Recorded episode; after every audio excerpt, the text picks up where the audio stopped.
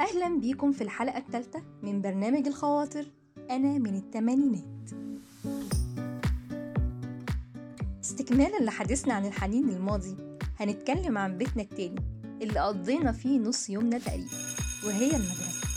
حابة أتكلم عن المرحلة الإعدادية لأنها كانت بداية لصداقات جميلة مستمرة معانا لحد النهاردة.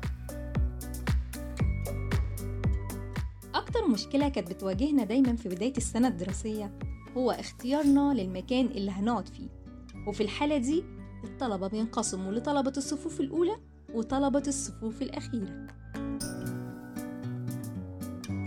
كنا دايما بنعتبر اللي بيقعد في الصفوف الأولى حاجة من تلاتة لا إما قلبه ميت لا إما دحيح ويحب يجاوب على أسئلة المدرس أو اللي أسوأ حظه رماه في مكان وده دايما تلاقيه بيتوتر في الحصص ومخبي نفسه ورا زمايله.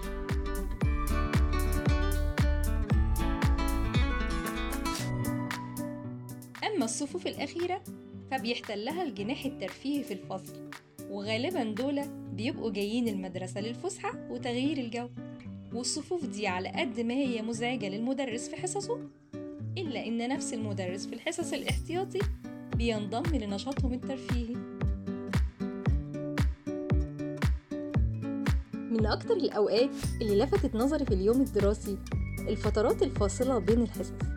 واللي بيبقى فيها بركة عجيبة في الوقت بتسمح للطلب يرفهوا عن نفسهم فيها سواء بوصلات من الغناء والطبل أو الأحاديث الجانبية أو لعب الكورة قدام السبورة. وطبعا مش ممكن ننسى حرب الطباشير بين الفصول واللي كانت من الأسباب الأساسية لانخفاض احتياطي الطباشير في المدرسة.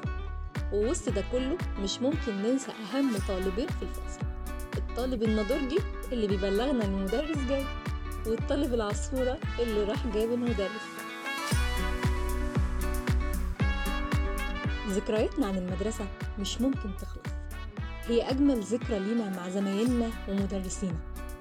اللي حابة أقدم لهم تحية خاصة. منهم مس أميرة مدرسة الدراسات وأستاذ كمال عبد الخالق مدرس العربي ومس ماري مدرسة الإنجليش. وغيرهم من المدرسين اللي سابوا أثر جميل جوانا ومش ممكن ننسى مدرسين رحلوا عن دنيتنا زي مس شادية هاشم ومستر محمود مدرس الإنجليش وأستاذ عبد الفتاح مدير مدرسة. دي كانت نهاية الحلقة. أتمنى تكون عجبتكم. شكرا لاستماعكم. لنا لقاء قريب إن شاء الله مع حلقة جديدة من برنامج الخواطر. أنا من التمانينات